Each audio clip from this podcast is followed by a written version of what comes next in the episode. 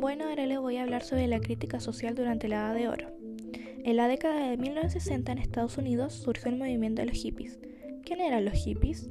Eran jóvenes que se oponían a las convenciones culturales de la sociedad occidental, a los valores del consumismo y el individualismo y a la guerra en todas sus formas. Ustedes se preguntarán, ¿qué hacen los hippies?